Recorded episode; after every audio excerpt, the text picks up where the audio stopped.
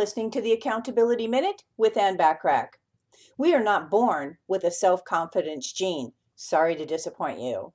It's a character trait we develop as we grow and mature.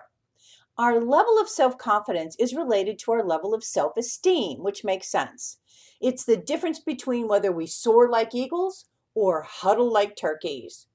A healthy dose of self confidence increases your opportunities for success, improves your relationships on a business level as well as a personal level, and makes you a better person to be around.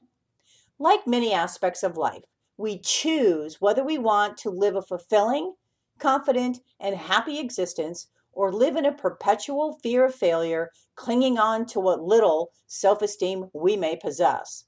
If you feel like you could do with a little shot of self confidence, we are going to explore 20 powerful tips over the next 20 days to help you boost your confidence. So tune in tomorrow for tip number one. In the meantime, if you want more from me, the accountability coach, subscribe to more high value content by going to the Accountability Coach podcast, where you can get business success tips that are approximately 6 to 16 minutes long. These can be found on many platforms and in most English speaking countries. Thanks for listening.